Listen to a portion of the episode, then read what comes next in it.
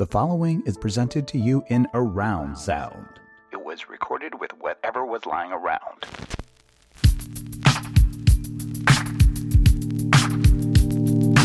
Lady don't take no shit, insist on respect the sister, walk around acting womanish. She won't speak unless it's something worth saying, don't play. The girl take herself so serious, like, people stare curious, like, she got a natural way, her hips sway furious, like, yeah, the luxurious, like, carries herself like the cutest, most prettiest thing you see this side of the bay.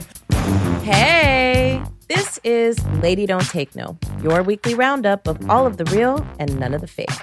I'm your host, Alicia Garza. This show is pro black, pro queer, proudly feminist, and pro do what you like. Every week, you're going to get the best of what goes on in my head, what we loving on, and what we hating on, what we might be, and what we ain't to do. Politics, pop culture, long weekends, and good friends, we cover it all. We know that no matter where you are, it's a challenging time, a changing time, it's a time of transformation. It's all the things all the time nowadays, but we are going to help you understand the dynamics of this time every single week. So be sure to tune in, tell a friend, and leave a review on Apple Podcasts. We do it for the culture, so the pod is free 99 because we know that with a country in chaos, the least we could do is keep you from putting your money anywhere else than where it's needed.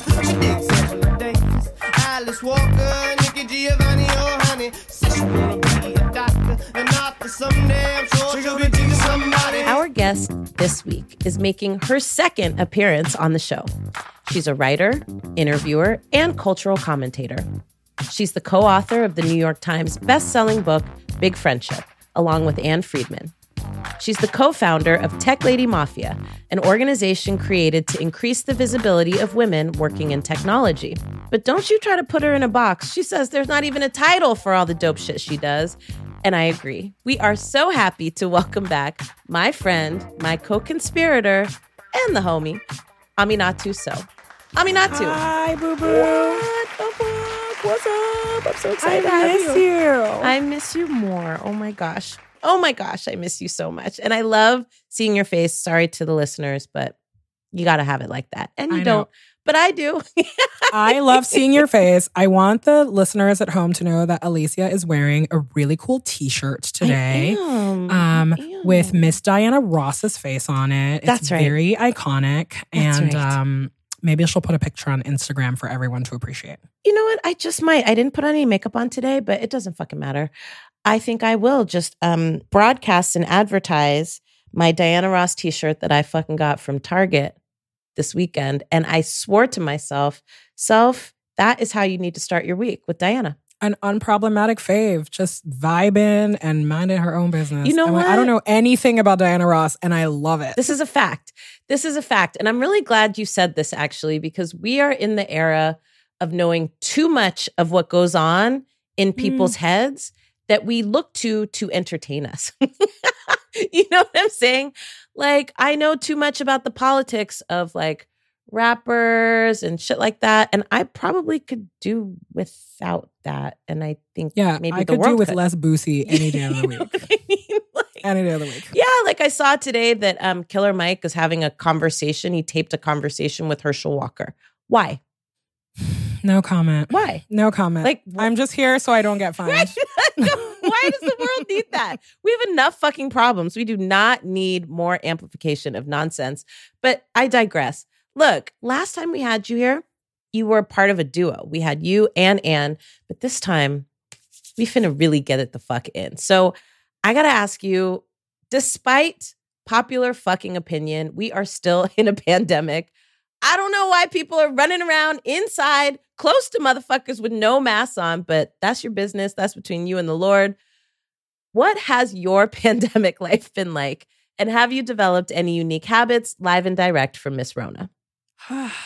I like we are still in a pandemic. Sure. That is it really boggles the mind. Um, you know, and I think that that's probably what's been the most painful about whatever this period of pandemic that we're in is that everyone is in their own different phase. You know, it's like a the people with children who are not vaccinated are having a very different pandemic from, you know, the people who are running around, um, people who have been sick or who have disabilities have had a very different pandemic than than all of us. That's and true. so there's just like levels. There's levels to all of this.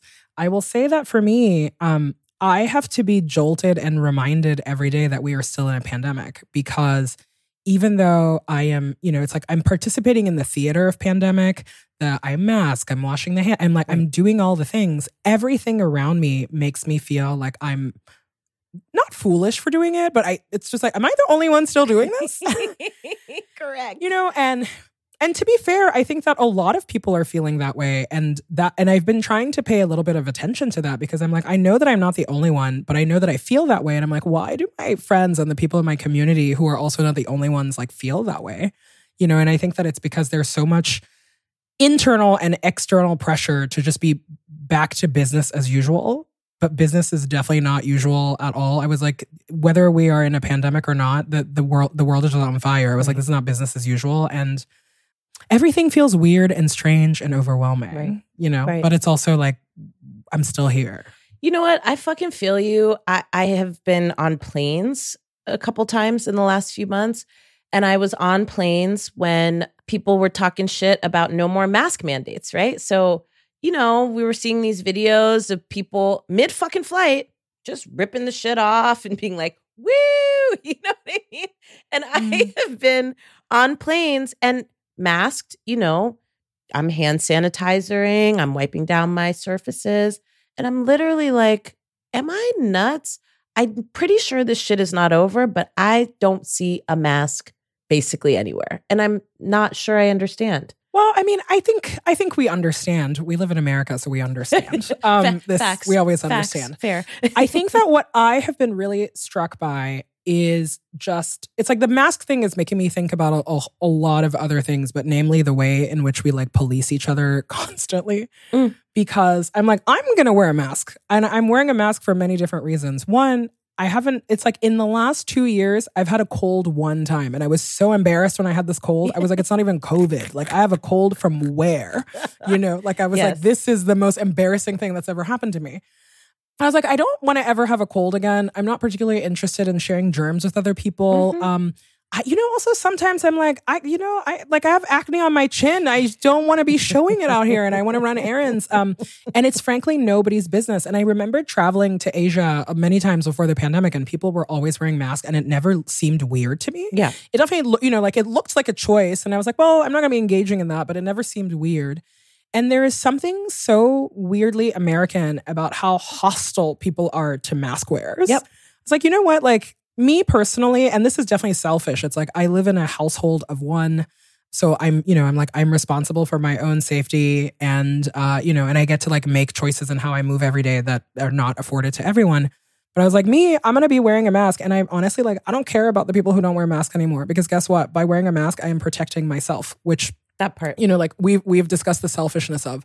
But the thing that I've been like really shocked by are um how many people ask me or feel confront want to feel confrontational with me about my mask. And I was in um I've taken a plane a few times in the pandemic and I was in LA and truly it was like this thing where it's like I got out of the car I, I didn't even realize I had a mask on at that point because sometimes also you just forget like it's on your face. Yeah, I'm sorry, I got comfortable Totally. ones. I, like I don't know what's going on. You know, I was like I don't know what's going on. I forgot that I had a mask on. And this man, this is in Los Angeles, California, in like Hollywood. I can't. And this man out of nowhere comes to me and he's like, Why are you wearing a mask? You people are just like fear mongers and blah, blah. And he's talking when to me. It I'm like, started with you people. That was the fucking rap right there.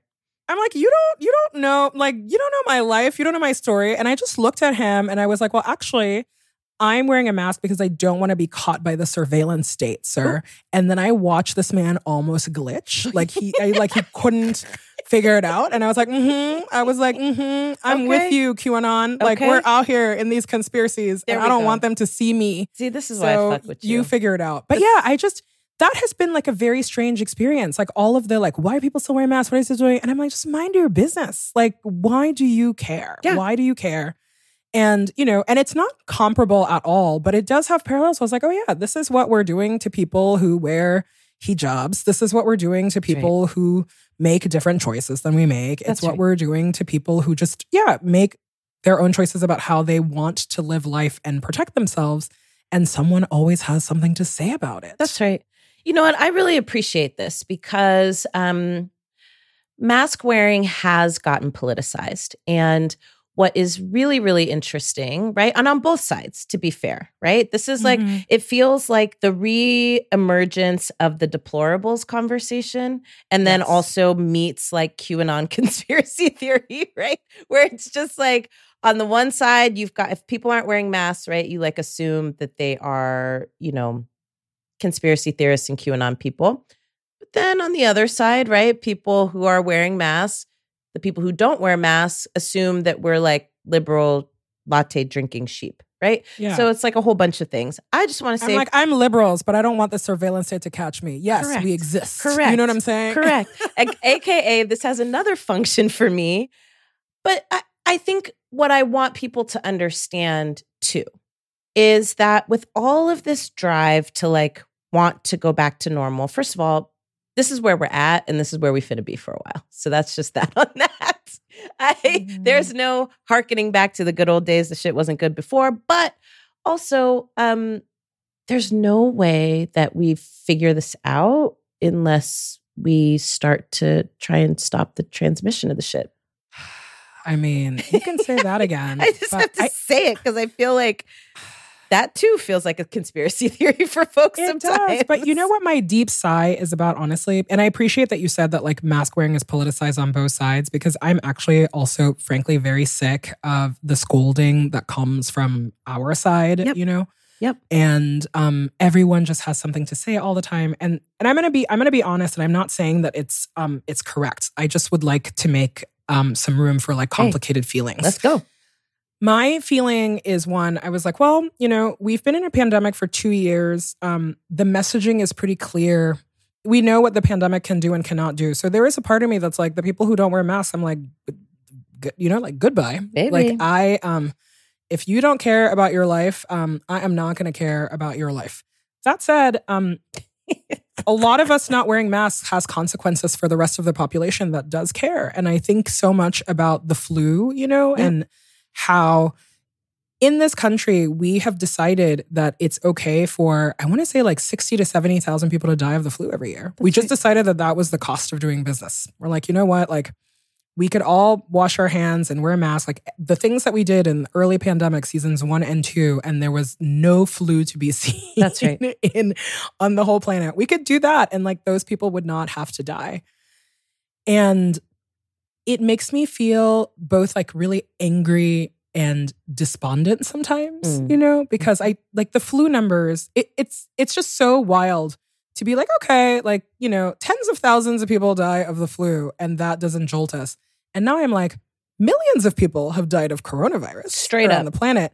And and it's like, sure, like I live in New York and a million people is a lot of people, but I'm like, some of you people live in real America. A million people you will never see. You know what I mean? Like Yeah. a million people is like a hundred times your town, or it's like 95 times the like football stadium that you go to, or whatever. Yeah. And just the sheer, the sheer number of people we have lost, and the fact that it does not match up with the amount of just like national outrage and sadness that we have is that is that is doing something to me on a psychic level that I am not fully understanding yet and it Mhm. and it scares me. hmm I'm really glad you mentioned that. And I want to come back to what this country does to us on a psychic level. Before I move there, though, I, I was having a conversation with my dear friend iGen this weekend. And we were talking about just the shift in content that has been coming out over the last two years. And it's been really fucking interesting. And I, I think that throughout not just this country's history, but I think anytime there are massive shifts in a place's um, norms, right, and way that they be, that the creators among us, right, reflect back to us shit that is super fucking interesting. This is where we got the Harlem Renaissance, right? This is where we got Mhm. like the Works Progress Administration and all the beautiful shit that came to us out of that. It's like there's beauty that does come from crisis, or at the very least, there are very interesting ways that people reflect back, right? Both how we be in moments of chaos, but also how people keep going. And so I want to ask you about any new skills that Miss Rona has given you. This shit started, people started baking bread, people were planting gardens, doing their own manicures. It was like DIY. There was no fucking toilet paper. And so suddenly people felt like they had to go back to the goddamn basics, right? So, in case we enter into the apocalypse, which I'm pretty sure we're already in, I just got to know what you bring into the table. I mean, I'm going to tell you now. when the apocalypse comes, I want to die first. I am not trying. Like, I am not trying to survive. I am. Mm-mm. Lord, send my asteroid right now. Oh my I God, I like. love you I, so yeah, much. it's like everybody who has these like in the zombie apocalypse, I'm gonna do X, Y, Z. I'm like in the zombie apocalypse, I'm gonna be dead. Like I, I, I don't. Yeah, I was like, y'all not gonna trade me for water and guns. Like that is not gonna happen. um, You said So- bury me a G. I, I appreciate that. But in the pre-apocalypse, aka the the pandemic, and and you know and this is like such a function of like of privilege too. It's not you know it's not to say that i was not worried. It's like my my family literally there are four of us and we live we were comically locked out of each other's countries like Mm. living in four different countries. Um my you know like i have my own health conditions like whatever. All all of this stuff is true but like relatively i was like I did not suffer in the pandemic. Like I had a hard pandemic. It was like, especially on a mental health level, it was really, it was gruesome. And I was like, we, th- there were some days there that was like, it was touch and go. But, you know, when I think about like collectively, like how the pandemic was for my life, I was like, oh, actually, it was, it was a time of like personal abundance, like interior. And I think that's something that I'm also just like contending with a lot. I was like, oh, wow, this, like all of these millions of people have died. And I am, like, I'm actually learning a lot about myself and I'm learning a lot about what brings me joy and what um, doesn't bring me joy. So I'll tell you some of those things. This is so boring, but I really started to enjoy like exercising outside. Mm. And I run now. I entered the pandemic with like not as a runner. And now I'm like, I, um, I'm not good at a lot of things. I'm not even good about running, but I have no shame about calling myself a runner. I, I was like, I have put this. in the hours and the work, and I actually really love it. And it was such a good way to like spend some alone time with Mm. myself. And it was such a good way to spend some time in my own thoughts. I realized that I'm so afraid of silence in my mind. So Mm. I'm always just like distracting myself. And I'm, you know, I'm like, I'm the poster child of ADHD. Mm. And even like when I started running, I was always like, oh, the music has to be exactly like this. It has to be loud like this. And now I really force myself to be like, nope, we're going out for an hour and we're we're gonna focus on breathing and we're not gonna listen to jams. And oh, it's shit. it's it's rough and tough and it's fun. I also I picked up some white man sports. I um I learned how to golf in the sports. Oh God, I pandemic. I, learned how to golf in the pandemic and it was lit. Um yeah, golfing is really fun. Don't like white people do these things that are fun and then they don't want us to know about them. And I'm like, I am I am reverse gentrifying this from y'all. Like go, like we're about to make golf real black. It was probably Um, our it's shit to so begin with. fun. and uh I what else? I learned how to drive a car in the pandemic. I'd never driven before. So maybe that is what I bring to the um to the apocalypse. I'm a really good driver actually, and my parallel parking is iconic. So I can get into any tight spot in the um in the apocalypse. I don't you know like a lot of just like basic, yeah, really really really basic stuff. Wow. Um, I learned how to fix my own toilet. Like that was a big day of personal triumph for me. A lot of like home, you know, like home projects when you couldn't have someone come like hang a thing for you or like fix the sink or the Mm. whatever. I was like, yeah, I was like, there's YouTube videos for all this stuff. Listen. Um, yeah, I'm prepping to be a homeowner for the day when I'm a homeowner. I was like, okay, I like, I got this. I got this. I love this. You know, there is a book um, that I came across called How to Fix Everything in Your Home. I'm What? fucking I'm obsessed with it. Buy it. I think it's from like the 1990s or something, but it's amazing. No, I was like between YouTube videos and like really nice dads on Reddit that let me ask all my questions. I um let me tell you, and I got a level and some like a drill. I was like, I'm? I'm out here. You I'm out what? here. This is why I fucks with you.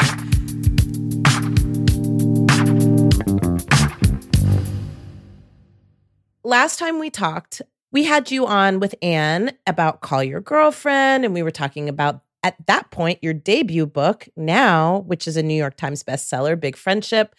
So I want to start by talking a little bit about the aftermath of the book. So, first of all, I read the book. And you know, I'm not one of those like podcasts that like has people on to talk about their books and I haven't read it. Like I don't do shit like that.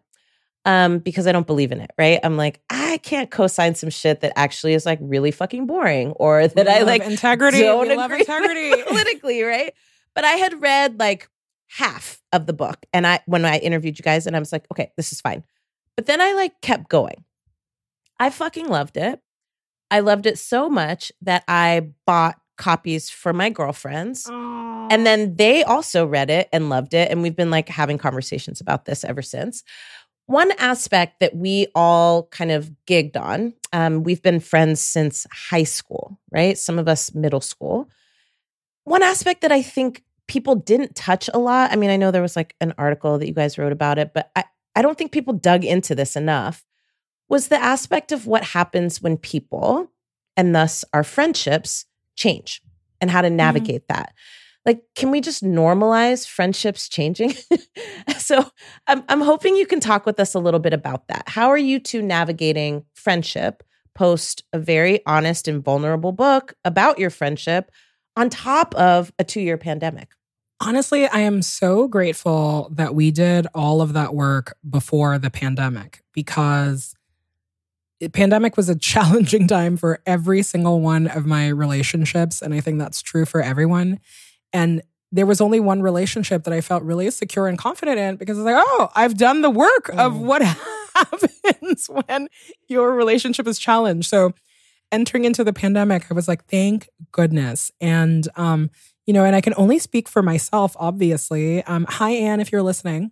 But I feel I feel really, yeah, I feel really good about that the work that we did and also how vulnerable we made um we made ourselves and and telling our story because obviously like you know we did not plan for all of us to be stuck at home for 2 years or for this like transformational event. But the pandemic I think really illustrated for a lot of people that um the change of relationships doesn't have to happen because anybody did something wrong. It's like circumstance just happens. And here's a real time example of a really hard thing that we are all going through and we're all experiencing it differently. Um, I love when you said like normalize uh, relation, like friendships changing because it sounds so like duh, you know. But of course, it's like relationships change because people change. I am not the same person that I was when I, you know, met my friend all of those decades ago. I'm not even the same person that I was when I wrote the book, and I'm not the same person that I was when that book was released. facts on facts And so, if anything, I think that um, embracing the change in relationships is also embracing the change in yourself, which oftentimes is really hard to see and hard to know because you you know you're always like, oh, like that other person has changed or this thing has changed, and it's like, no, babe, um, you have changed because we we are constantly evolving people, and no two days are the same in our lives. Mm, you better tell all that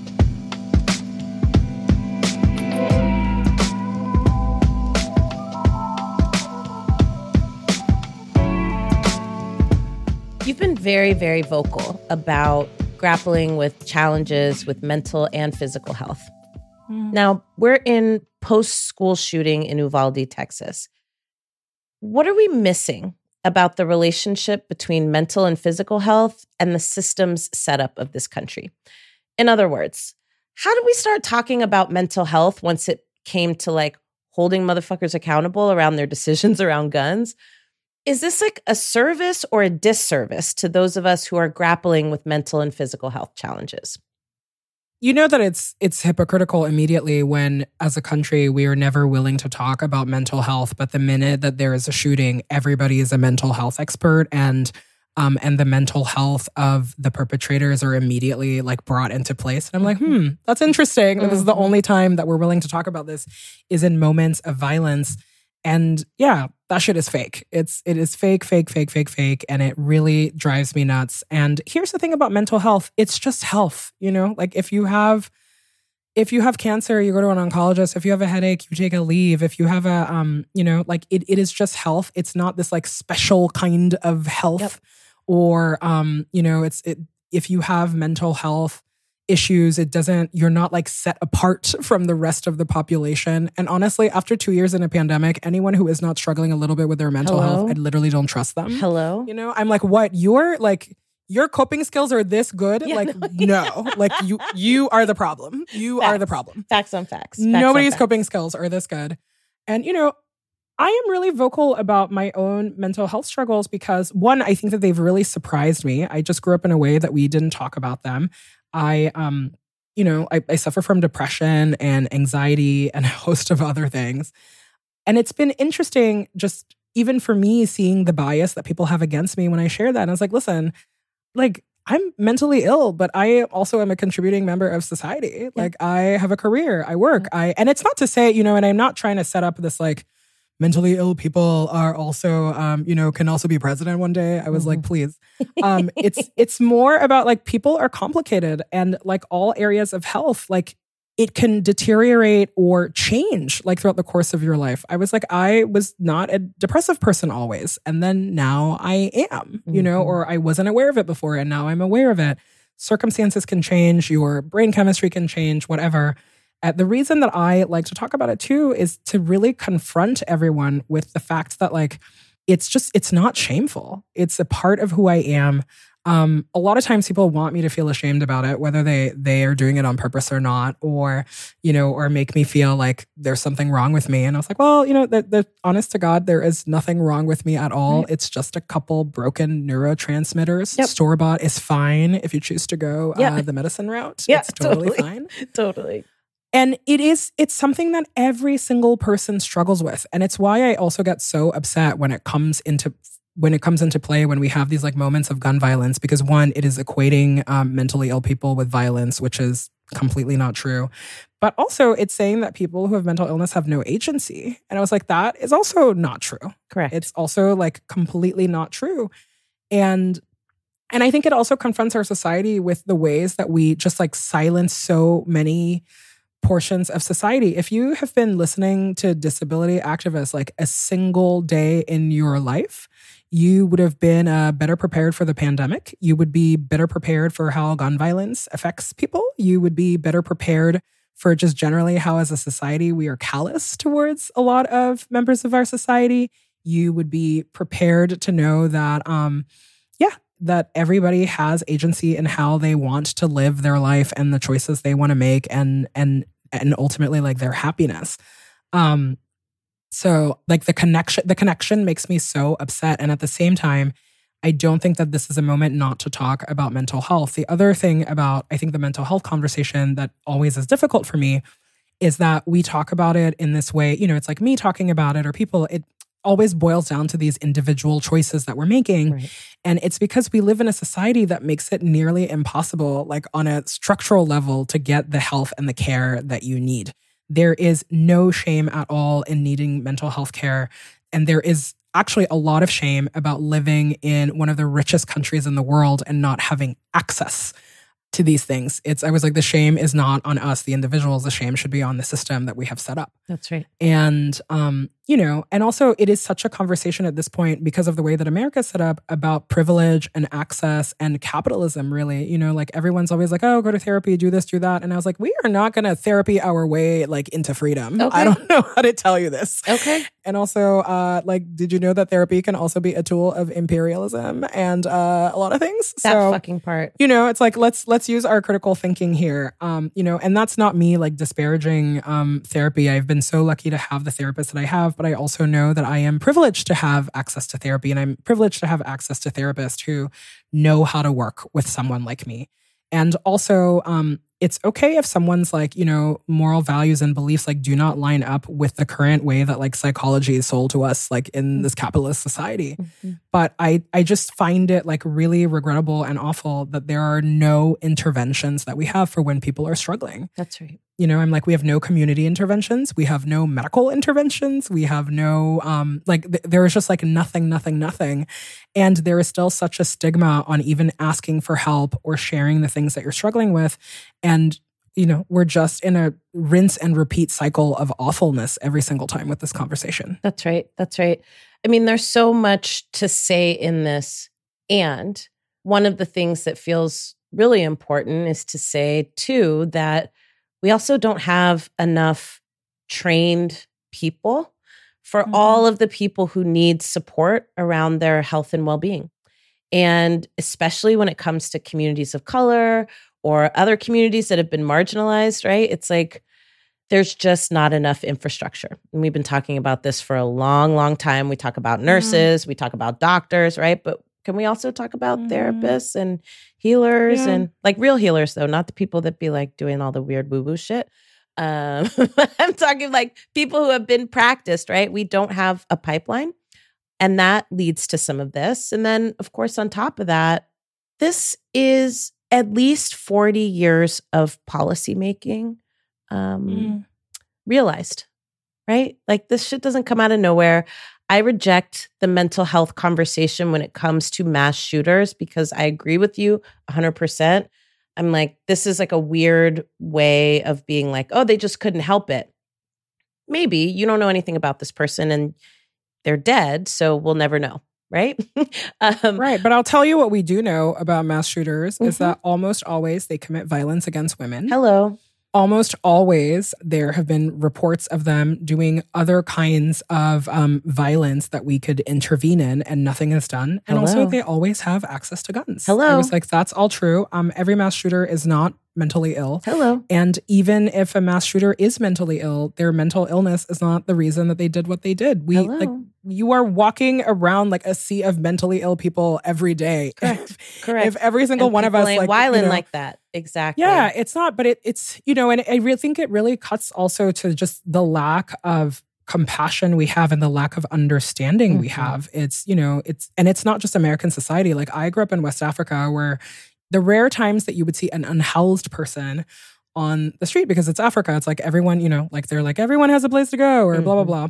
Um, the rare times that you would see someone who was unhoused, they were often mentally ill or they were having some sort of um they were having like an episode of mental illness and in west africa we would always just call them mad people we're like they're mad and it's why they're they're outside so this is not like an exclusively like white problem but i say this to say that like i was raised in like seeing unhoused people who and equating that with mental illness and that's wrong but also watching them like really struggle in public with health where I was like, oh, if we had a if only we had a hospital where we can take everyone and actually take care of them, or if we had a system that would take care of this, you know, and and also just like equating that, like even the word madness or the way that, you know, like we use crazy Yep. in language or you know and and there was just this fear. Yep. there was this like constant fear. And it's interesting in new york we are experiencing like a huge spike with like uh, seeing unhoused people on the street which i think a lot of new yorkers are not used to especially like new new yorkers. And there is also a spike in violence on the streets or in the subway. And people are equating those two things Yep. just being like well see like everything's falling apart. There are people who have nowhere to live. And so now like there is crime everywhere on the train. I was like this is not true and if anything, it speaks to the fear that we have as people, where we see people who are different than us and we immediately are afraid of them, you know. And I confess, I was like, I have also had to do work with that, where it's like you actually, instead of looking at someone who is different than you and thinking immediately, like, oh my God, how are they going to harm me? Like, blah, blah, it's all centered around you. It's literally thinking, like, oh, this person is actually in pain and they're going through something very hard. And Mhm. how, um, what can I do to help? And sometimes the answer is nothing because we're not professionals, right? right. And I was like, and that's like, and I think that that's what's so hard about this conversation as well is, as you said, there are not enough trained people. There is not enough information for those of us who are not trained. And it just perpetrates a cycle of like real violence against people who need a lot of very basic help and care. That's right. And there's not enough outrage about the fact that we have been divesting from and defunding any kind of fucking infrastructure that could either care for people, right, in various stages of wellness and or possibly create an environment where um, people don't break. Yeah. And I and I honestly think that like we it's going to take us like many more centuries before we understand why and when people do break because we just are not seeing we are not understanding it in real time. No, I got you.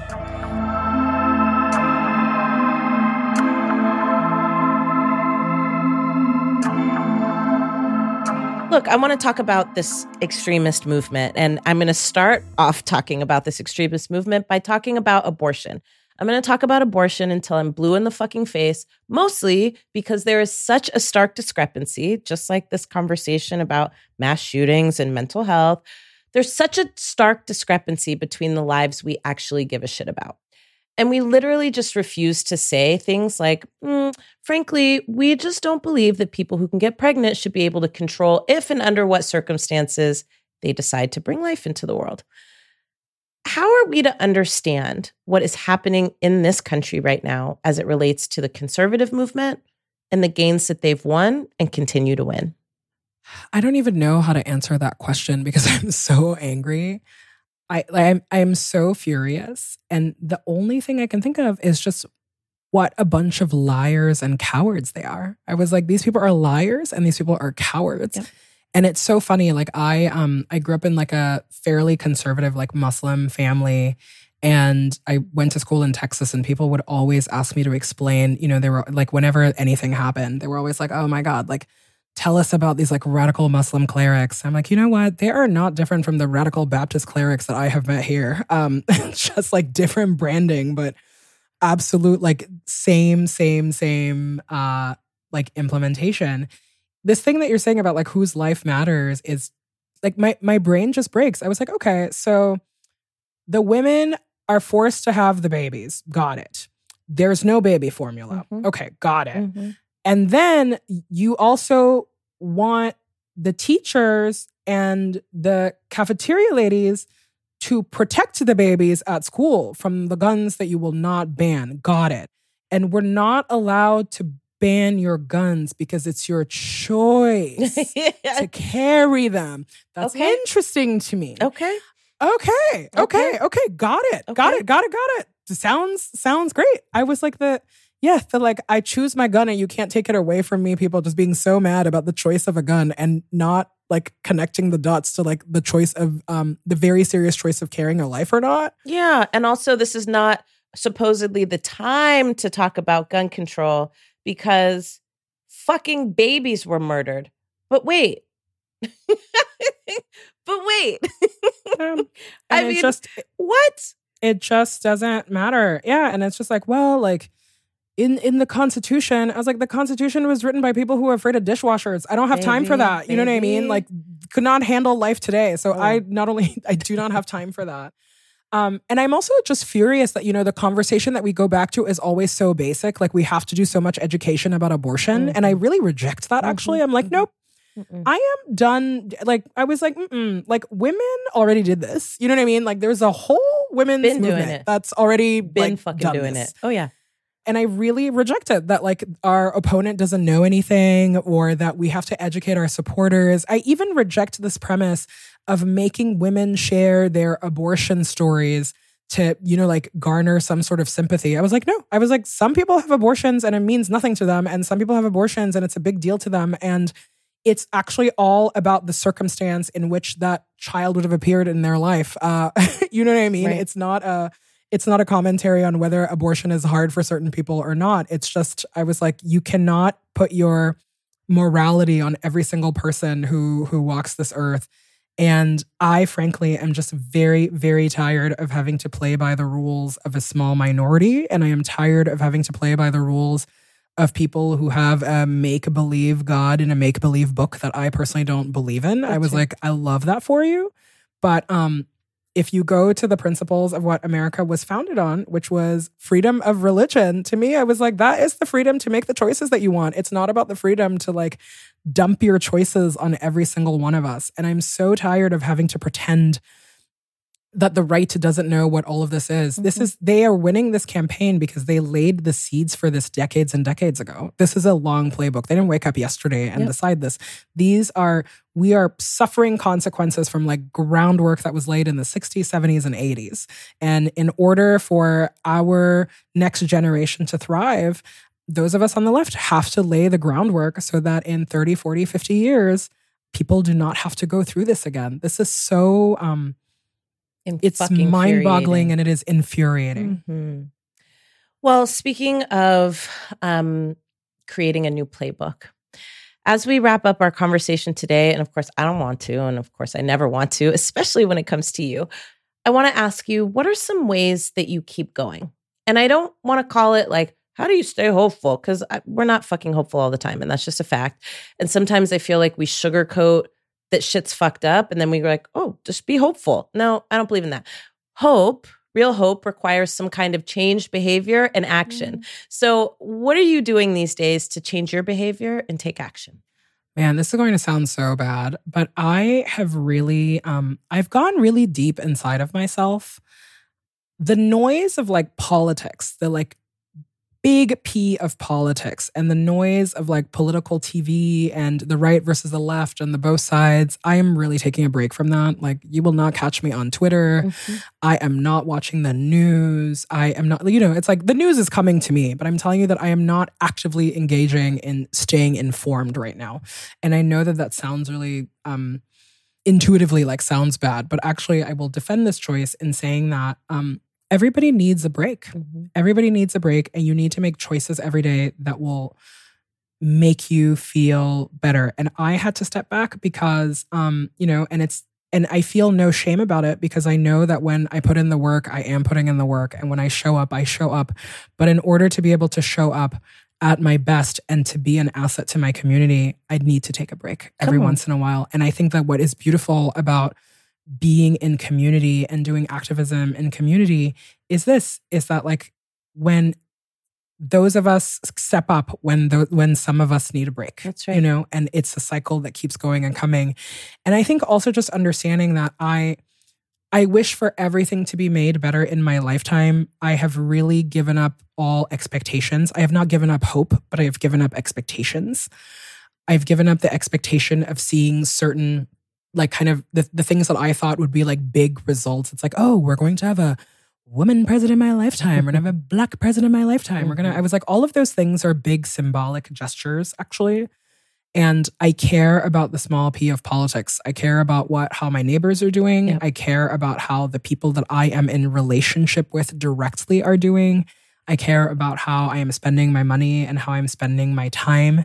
And I also am working really hard to eradicate guilt from Mm. all of this thinking the thinking of I have to be like constantly in turmoil and suffering and miserable Ashe. to feel like I am contributing to Ashe. something. I was like, no, like this is we are living in a hard time. I'm just not sure. You know, when we talk about going back to the the before times, I was like the before times were also in shambles. You know Mm-hmm. what I mean? It's just it's it's funny that we always accuse white people of, you know, bringing back the good old days. But I was like, "Oh, I was like I it turns out that I too think I have a good old days." You know Mm-hmm. what I mean? And I'm like, "I'm a black woman and like what is my good old days? Like Correct. grow up." You know what I mean? Correct. um, the good days are only ahead. They're never behind us. And I was like, well, the good days are only ahead. They're never behind us. And I am just really recharging my battery and focusing because guess what? There is a battle and a war every single day. And you don't have to like kill yourself and your spirit in order to be a good member of your community. And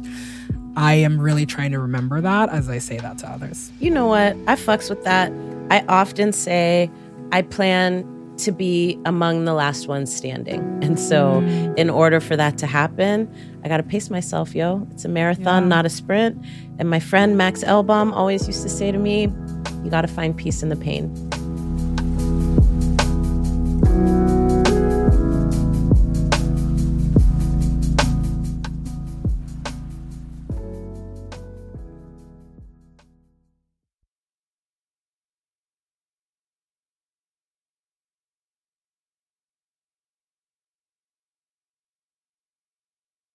And just like that, it's time for our weekly roundup of all the things Lady just ain't gonna do this week. Number one, Oklahoma effectively bans abortions. I mean, if you weren't already outraged, now is a great time. This week, Oklahoma signed a bill into law that effectively bans abortions in the state. HB 4327 was signed into law by Governor Kevin Stitt, and the bill makes performing abortions in the state illegal, with few exceptions such as miscarriage, ectopic pregnancy I mean, that's when a pregnancy develops in the fallopian tubes and rape and incest, but only if it's reported first to the police. It is currently the strictest abortion law in the country. I mean, wow, y'all. What else can I say besides this? Elections matter. Governors matter. We are in a fight for better lives, but we have built a movement to achieve that. And our opposition, they've built a movement to deny it to us. Now, I don't know about y'all, but I intend to finish what we started. We cannot go backwards, y'all, and this is most certainly backwards. People in the state of Oklahoma no longer have access to abortion services. If you're raped or a survivor of incest in Oklahoma and you get pregnant but you don't report it to the police, what the fuck? You cannot get an abortion. And if you get one somehow and defy the law, oh, yeah, you're subject to a civil suit from a private citizen. Uh huh. Yeah, that's right. If you have an abortion or you're suspected of having an abortion in Oklahoma and Texas, you can be sued. The fuck, y'all. The fuck. Now, for the first time in 50 years, people who can get pregnant in the state will not have access to the health care they need.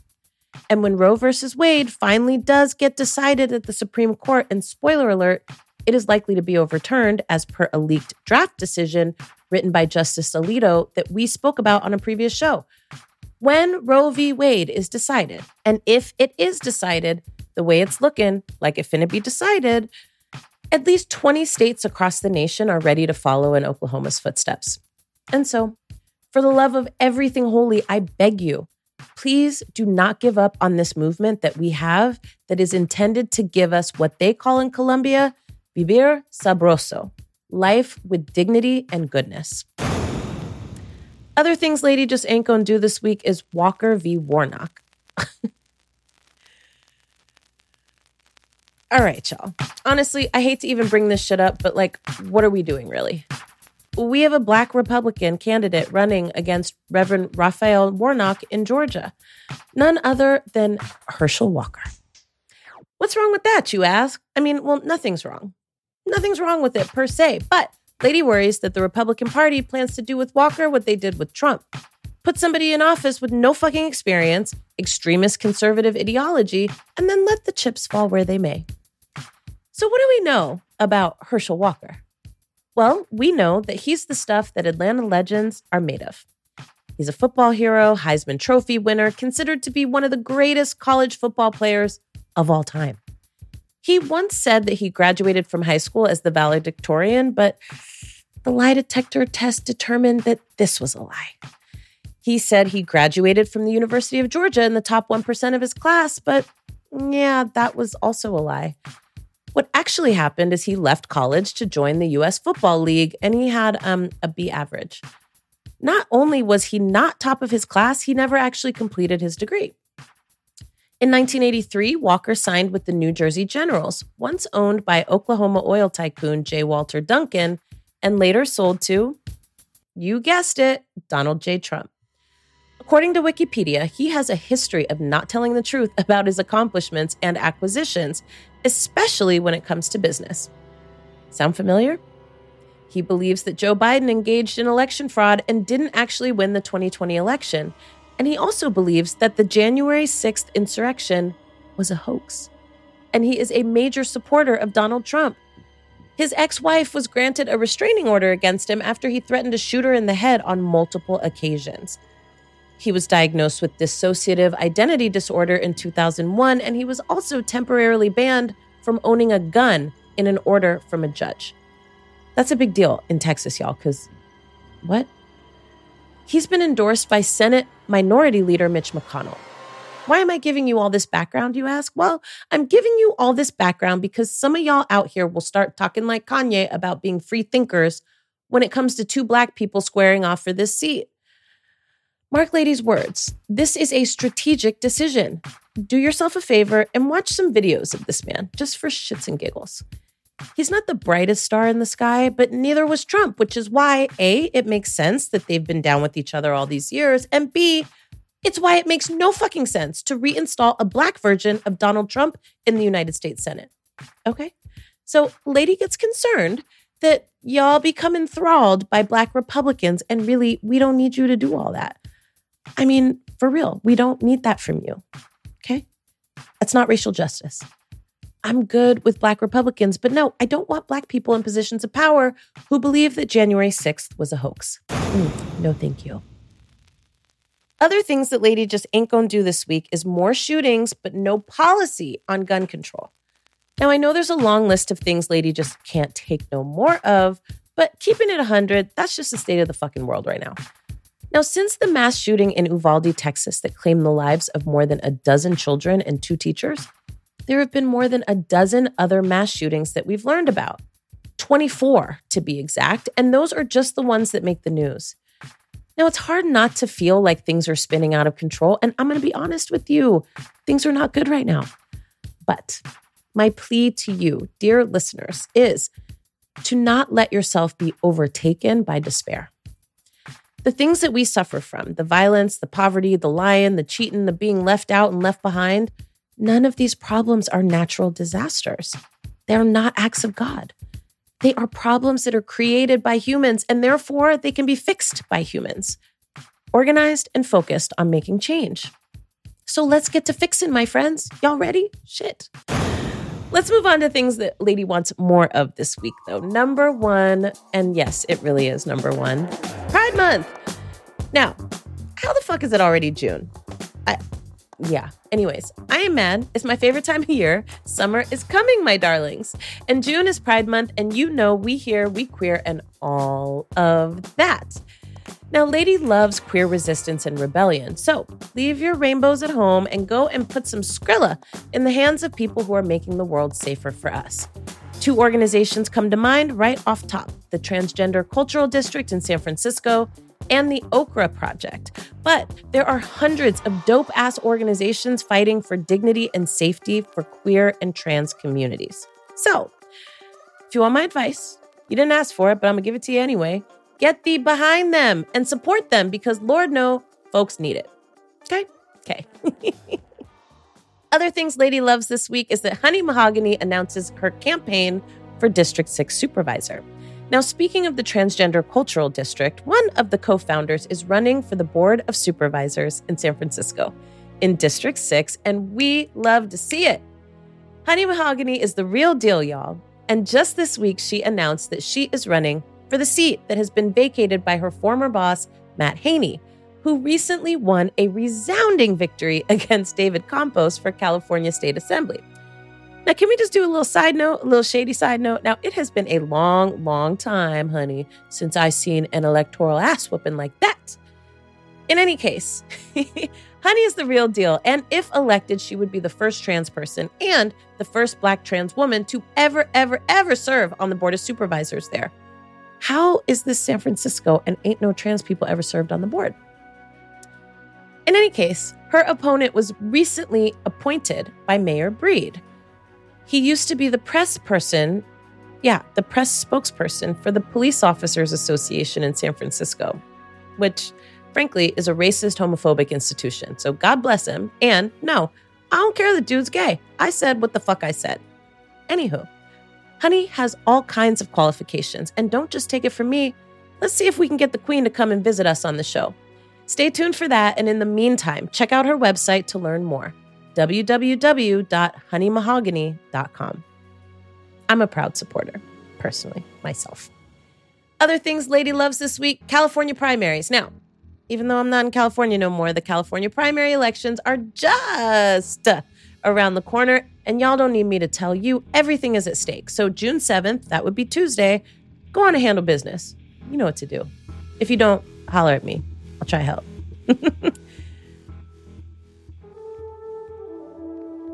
oh, my loves, it is time for the digest of Ladies' Love Notes, which is everything you need to know about being single and dating in your fabulous 40s. This week's topic dick pics. My darlings, I have said it before and I am going to say it again the streets are not for me.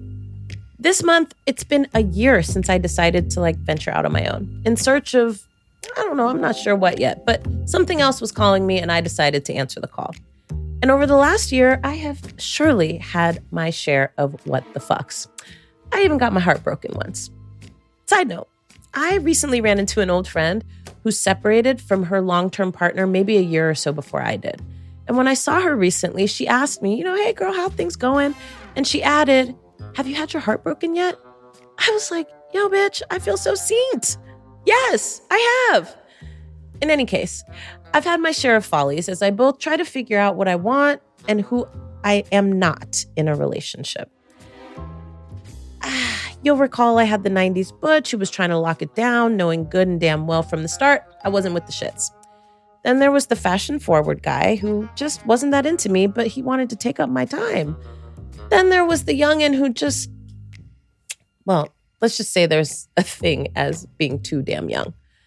And then, of course, there was the one who broke my heart, but we're not finna get into all that shit right now. Anyway, it's a wrap. That's all there is on that. But one thing I am grateful for now is that until now, I've managed to avoid the infamous dick pic. Until now. So, lovelies, I recently vacationed in Honduras. It was lovely. I met a man there. He was really cute, he was sweet, and he was a chef. I was bold. I gave him my number. You know, don't start none, won't be none, right? Besides, it seems safe enough. I live here, he lives there. Whatever, man. Well, after chatting a few times, I find out all the things. Number one, he's young as fuck, 30 years old, and yes, big flag, flag on the play. He'd be asking me questions like what my favorite color is and shit like that. But I still entertained him because why not? He seemed earnest and he seemed sweet until the other night. So, background I'd had a terrible day, okay? Terrible.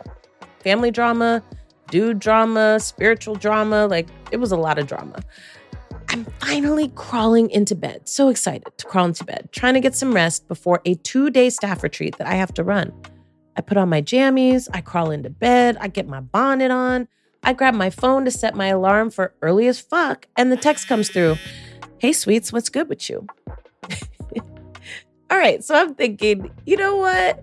Chat for a second. I mean, maybe it'll be a regular end to this no good, terrible day. We chat back and forth for a little bit before he says, I made something for you. Want to see it? now, look, look, y'all. I am motherfucking 41 years old. I remember chat rooms, y'all. And something about that text just put a little quease in my stomach because I'm pretty sure I knew what was coming. And I'm gonna be honest with y'all. At this point, I'm like, you know what? Not much else could fucking be worse about this day. So why not? Let him show me something.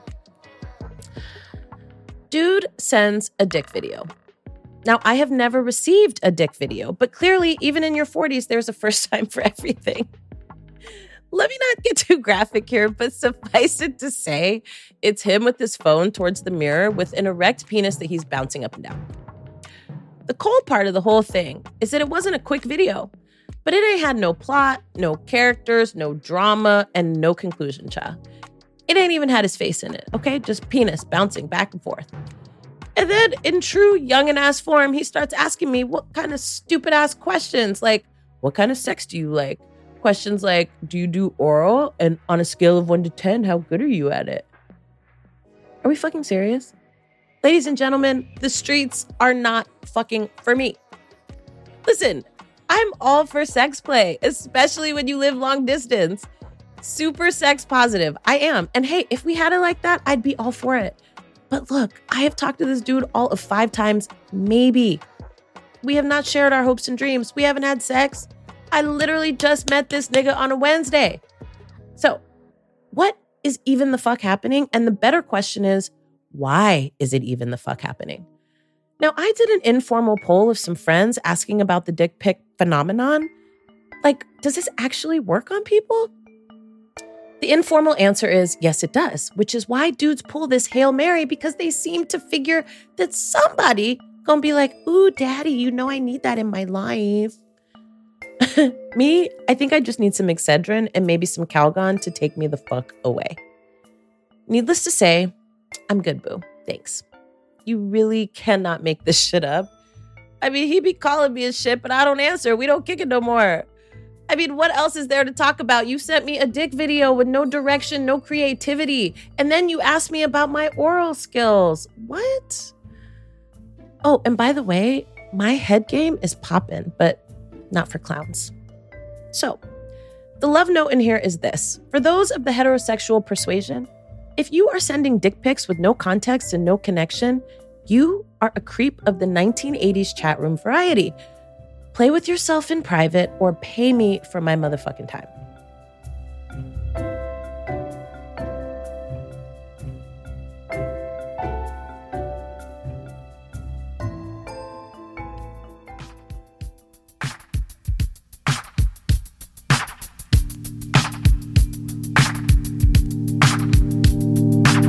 Appreciate you, Aminatou. How can people follow your great, incredible, brilliant, innovative self on the socials? Do not follow me. Go outside, take a walk, put your computer down. Yes. The internet is a tool of the devil. Yes. Just stop it. Stop it. Stop following people. We do not need more followers. Um, if you want a fun meme break once a week, though, you can find me on Instagram at Aminatou, A M I N A T O U. Don't even follow me. Just drop in on Saturdays. Um, unfollow people, unfollow more people, and um, go for a walk. Live your life. Oh my God, I love this so much. And I love you. Thank you for being on the show. I love you so much. You're Thank you for having me. And that's it for Lady Don't Take No. But I'll be back here next Friday with a new conversation. I promise I won't be late and some more news that you can use. We appreciate you joining us. And please, let's keep the conversation going. Tell us what's on your mind. Tell us what you like and tell us what you ain't gonna take no more of. On Twitter, we're at Lady Take. On Insta, we're at Lady Don't Take No Pod. We're also on Facebook at Lady Don't Take No Podcast by Alicia Garza. We post ways to do something about things you hear on this show all over our social media. For real, we do. So if we got you amped up today, check out the socials to find out how you can take action. Let's give a special shout out to Jahari Farrar for making sure the people get what they need from our socials. Sis, we appreciate you. Please subscribe and write us a review and let the people know what you've heard here today. Our incredible producer is Phil Circus. Our fantastic theme is by Latyrx. And this pod is supported by the Black Futures Lab. And me? Oh, little me. I'm your host, Alicia Garza. Remember, dick pics are for squares. And if you're going to send video, I at least need some creativity, some direction. I need some action, honey. It's Pride Month, and we take pride in fighting back against the ongoing repression and oppression of queer and trans folk. All skin folk ain't kinfolk, and that is certainly the case when it comes to this matchup between Herschel Walker and Raphael Warnock. And it's okay to feel devastated by the state of the world, but please let it move you to action. We made this shit, and we can unmake this shit too. It's up to us, so let's get the fuck to it. That's right. I said it because lady don't take no. Lady don't take no shit. Insist on respect the sister. Walk around acting womanish. She won't speak unless it's something worth saying. Don't play. The girl take herself so serious. Now. People stare curious. Now. She got a natural way. Her hips sway furious. Now. Yeah, the luxurious. Now. Love y'all. Herself like the